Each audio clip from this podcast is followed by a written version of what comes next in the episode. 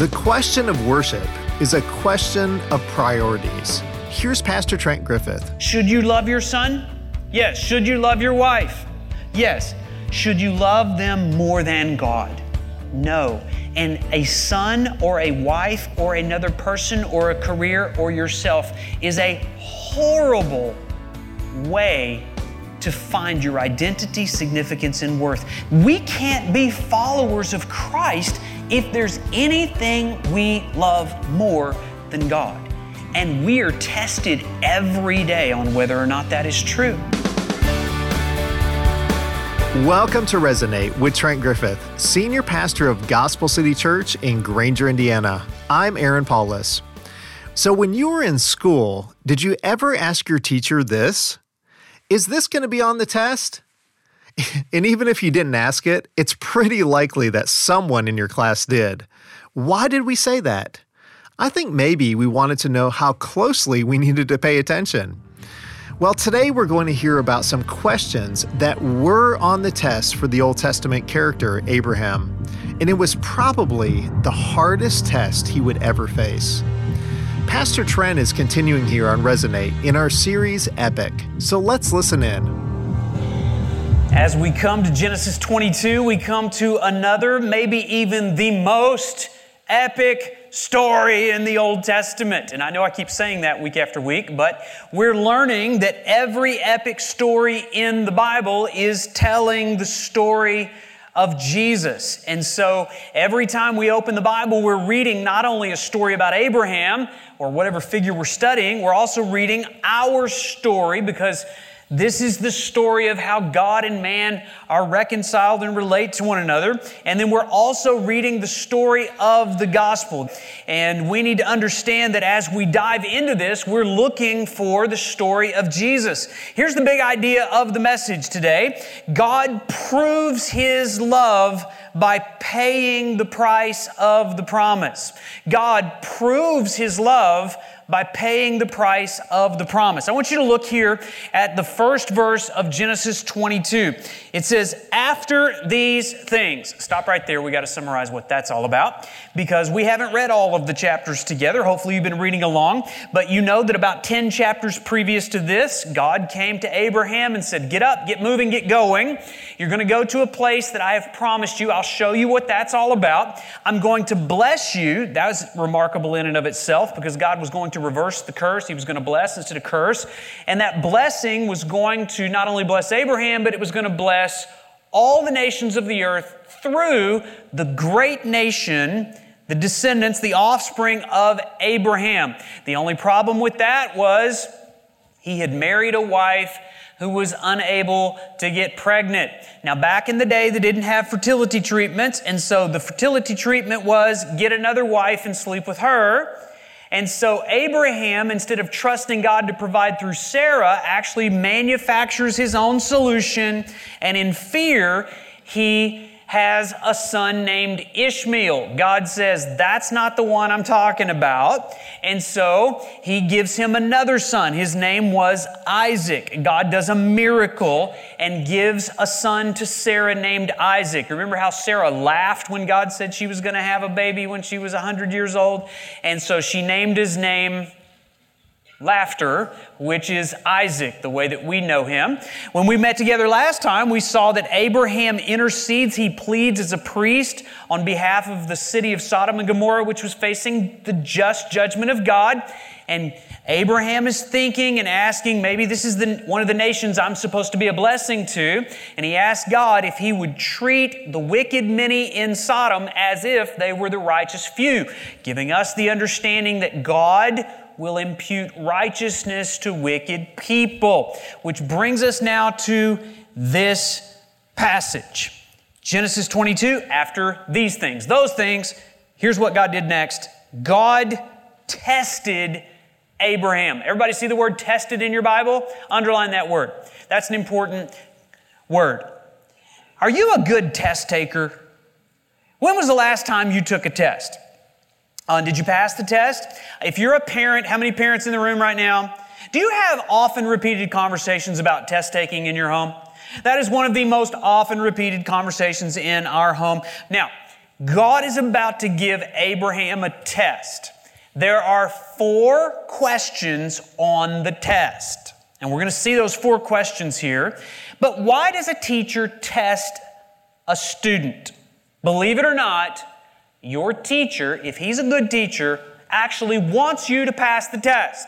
I know that sometimes you have to convince your children that they, they're good teachers, they want you to pass the test. They teach you and then they test you. Well, God has been a good teacher to Abraham, teaching him about how to trust him, teaching him to believe he's going to fulfill the promise. Now that he's taught him, he needs to test him. So, after these things, God tested Abraham, and he said to him, Abraham. Now, do you see in your Bible, do, do you have an exclamation point after the word Abraham? Does everybody have that? So, can I read that the way it's supposed to be read? Abraham! That's what that means. It's trying to get his attention, right? Yeah, we, we have to have a conversation. We're about to have a test. So he says, Abraham says, Here I am. In other words, I'm available, I'm listening, and I am ready for the test. Now, as we walk through this passage, understand this is not just a story about Abraham, this is a story about you. You can insert your name in there with the exclamation point after it, understanding God is trying to get your attention through this story this morning. The question is not, will God call your name? He will. The question will be, will you answer the way Abraham answered? Here I am. I am listening. I have showed up for the test. What are you trying to teach me? I want to pass the test. Here's the first test question. The first test question is Do you love anything more than God? God is going to ask Abraham that question. This is an idolatry test to see whether or not Abraham loves God most. So here we are in verse 2, and God says, Take your son, your only son, Isaac. By the way, how many sons did Abraham have? Two. God says, Take your son, your only son. You see, Abraham had a son out of fear as he manufactured one through someone who was not his wife, and he had a son through faith, the promised son, Isaac. And so God says, just to be clear, we're talking about the promised son here. Your only son, the fulfillment of the promise. So he says, Take your son, your only son, whom you love. And so God acknowledges this loving, affectionate adoration that Father Abraham had for his son Isaac. If you're a father, you get this. There is a love that a father has for a son that should never be severed by abuse or absence or neglect. Abraham had that relationship with his son, and God acknowledges it. He's passing the father test. But then he says, Take your son, your only son, whom you love, and go to the land of Moriah. God tells him to go to a very specific geographical location on the planet. You see the word Moriah there? Underline Moriah.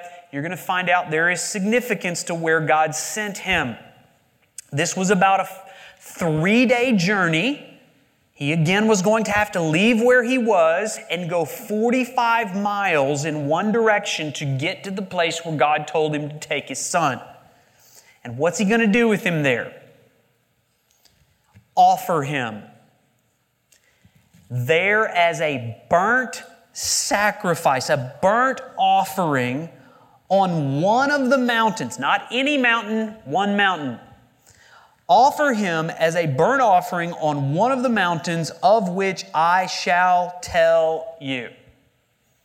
Now, would you just let that verse sink into your brain would you absorb for the next several seconds the ridiculous command God gave Abraham? What we are reading in verse 2 seems absolutely inconsistent with the character of God. In verse 2, the command of God seems to be inconsistent with the promise of God. The name Abraham means father of a multitude. God has promised there's going to be this long line of generations that are going to come through Abraham's son. That was the promise made. In verse 2, God kills the promise. God makes the promise in Genesis 12, He kills the promise in chapter 22. What is Abraham supposed to make of this? What are we supposed to make of this? Do you know that many people stumble over this story so much they can't even conceive of serving a God that would ask Abraham to kill his son? Not just kill him, he's to be a burnt offering, he's to burn the body of his son. He's to slaughter him. Not only does God want him dead, he wants Father Abraham to watch him die. He wants him dead at the hand of Father Abraham. Are you feeling the pain of this? Can you imagine doing this to your son? Now, listen, God is testing Abraham, and the way that God is testing Abraham, He is not going to call to test you or me. As a matter of fact, we know how this story ends. God never intended Abraham to sacrifice his son. So, why is the story here? What is this test? Could it be that God wants us to feel the pain that a father would feel of giving his son, his only son, that he loves as a sacrifice.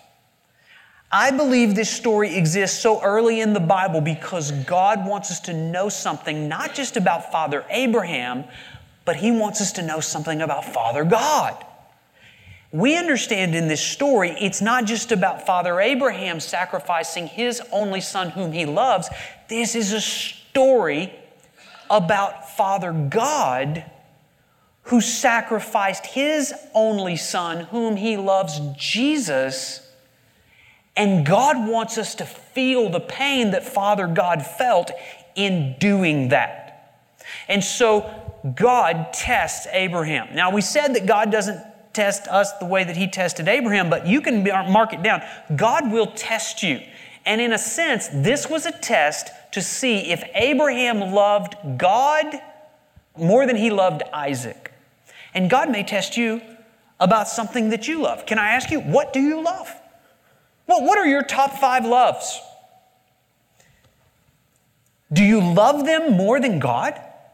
Do you know that the reason some of us are not more in love with God is because you refuse to relinquish some other love? Maybe it's yourself. Maybe it's your marriage. Maybe it's money. Maybe it's your career. Maybe it's your reputation.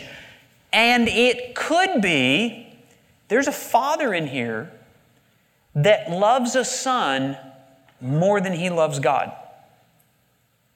That's sin. So much so that Jesus said this in Matthew 10 37 when he was calling his disciples. He said, Whoever loves father or mother more than me is not worthy of me. And whoever loves son or daughter more than me is not worthy of me. This is the idolatry test. We can't be followers of Christ if there's anything we love more than God. And we are tested every day on whether or not that is true. Should you love your son? It's not a trick question. Should you love your son? Yes. Should you love your wife? Do we talk about how you should do these two things? Yes. Should you love them more than God? No. And a son or a wife or another person or a career or yourself is a horrible way to find your identity, significance, and worth. That you love them so much that you love them as an idol of your heart. Mark it down. Your heart is going to love something. And God knows we can't fully follow Him if we love anything more than God. But it's more than just this. God wants all of those loves on the altar. God wants to know who comes first.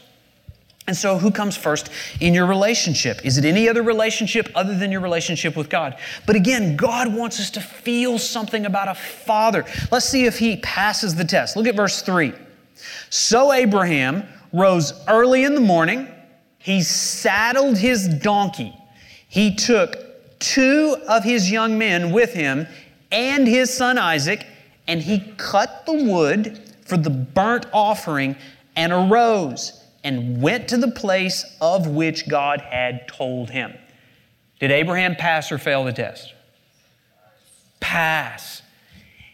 Now, we don't know how much time passed. We're not given a whole lot of commentary on what he was feeling, but if you're a father, you're probably thinking there was probably a lot of conflicted emotions going on, even as he obeyed God. Here's the second question on the test that God gave Abraham, and it's a question for us as well.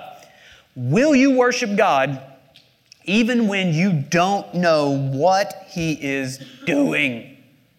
Look at verse 4. On the third day, would you please underline third day in verse 4? That's going to have some significance for us. And on the third day, it was a three day journey to this place, Mount Moriah. On the third day, Abraham lifted up his eyes and he saw the place from afar. Then Abraham said to his young men, Stay here with the donkey. I and the boy will go over there and worship and come again to you.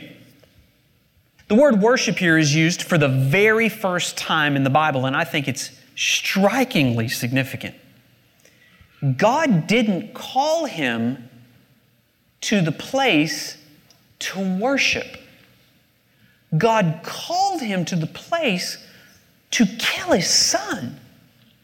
And yet, somehow, in Abraham's mind, he translated what he was about to do as an act of worship. Abraham is about to surrender the thing that he values most. And he said, That is the place of worship. Do you understand what worship is? Worship is not just coming and singing your face off and, you know, reading scripture. And it, it's not just this gathered collection and trying to sing some songs. Worship is something that you bring to God. Worship involves offering yourself and your will and your loves to God, and worship is costly. Can I ask you a question? Did you just walk through 30 minutes of collective worship and not worship? Because all you did was recite some lyrics in a song, raise a hand. The question is did that worship cost you anything? Did you lay your will before the Father? Did you surrender your life before Him as the one who is worthy of everything you have? That's what Abraham did. He understood I am giving to God something that cost me everything. And he did it not knowing everything that was involved and not knowing everything that God was doing. Can you worship even when you don't know what God is up to? Do you, do you sometimes ask God for a little more information? Um, God, if you could just unfold this story just a little bit more, it would help me take my next step.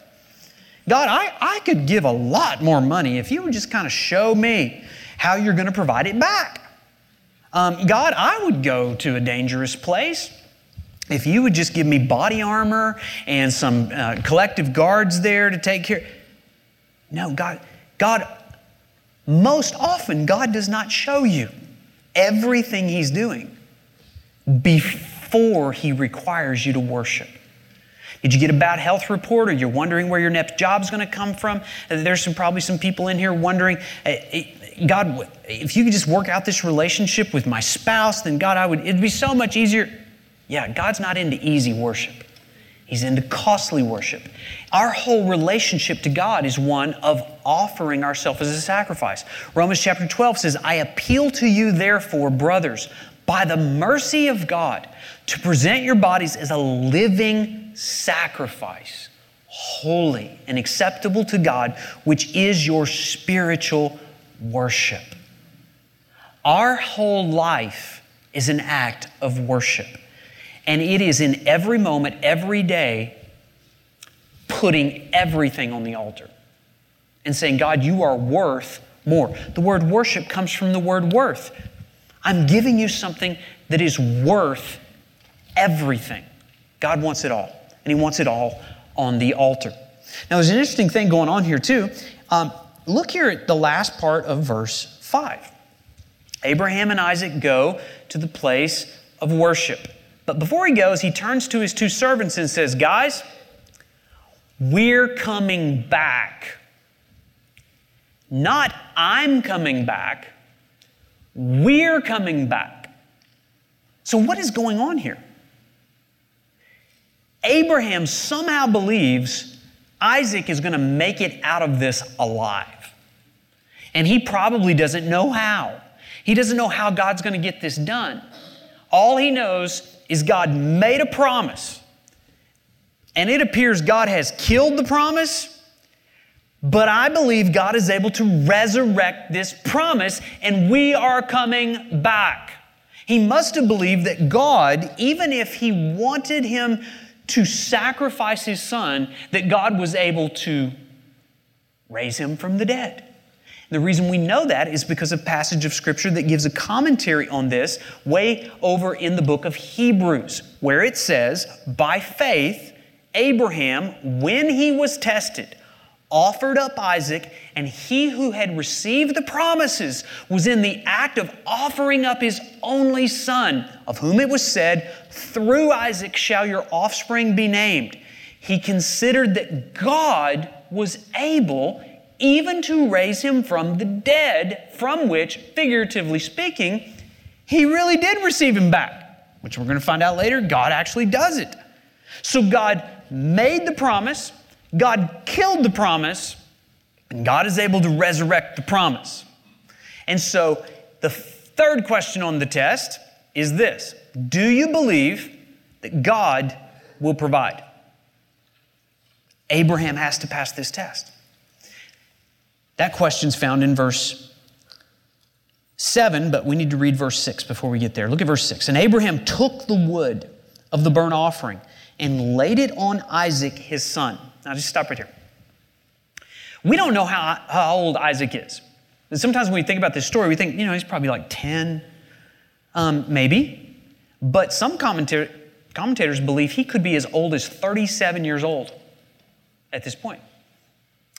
He could have been 33. But what we know here in this text is he was old enough to carry some wood on his back. I don't know about you, I got an 11 year old, he didn't carry a whole lot of wood. Um, know, when he gets older, he's going to be carrying some wood.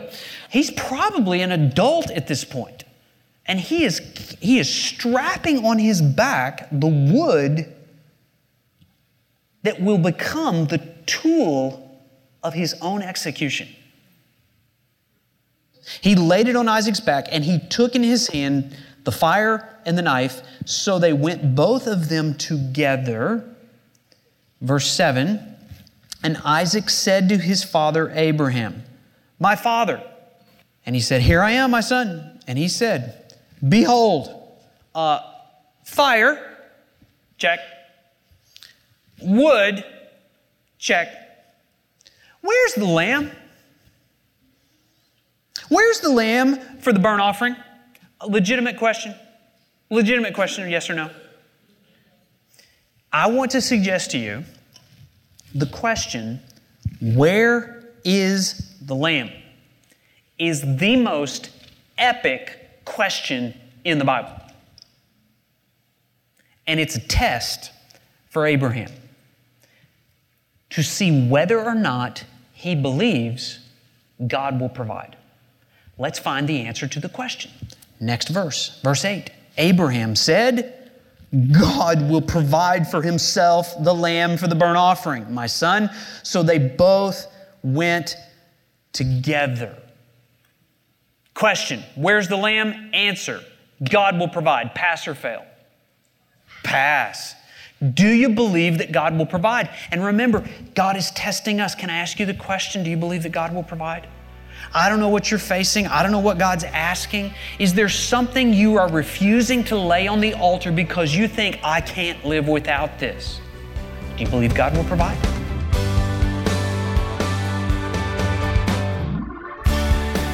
We need to take a break right here and say we'll have to wait until next week to hear the conclusion of this message right here on Resonate. So far, we've heard three of the four test questions. First, do you love anything more than God? Second, will you worship God even when you don't know what He is doing? And finally, do you believe that God will provide? Of course, if you're familiar with the story from Genesis chapter 22, you know that God did provide a substitute to die in Isaac's place. If you've felt God tugging at your heart today, it's important not to ignore it. Maybe you've thought, yeah, I actually have been loving things more than God. Or, I'm not very good at trusting that God knows what He's up to. Or maybe you thought, worshiping Him right now is really hard for me. I do lack the faith to believe that God will provide. You know, the best advice I can give you is to stop whatever you're doing and tell God. Just confess it. He knows, and He really does care. Maybe He's testing you like He tested Abraham. So take a moment right now to find somewhere quiet where you can pour out your heart to Him. And after you've told God, it's often helpful to talk to someone else about it too. Maybe you can open up to a leader in your church. And if you need a church to call home, why not think about Gospel City Church in Granger? For more information about service times and locations, just go to mygospelcity.org. Again, that's mygospelcity.org. And be sure to follow us on Facebook by searching for Gospel City Church. Well, next week on Resonate, Pastor Trent will share Abraham's fourth and final test question. But it's not just for Abraham, is it? Join us to find out what that is.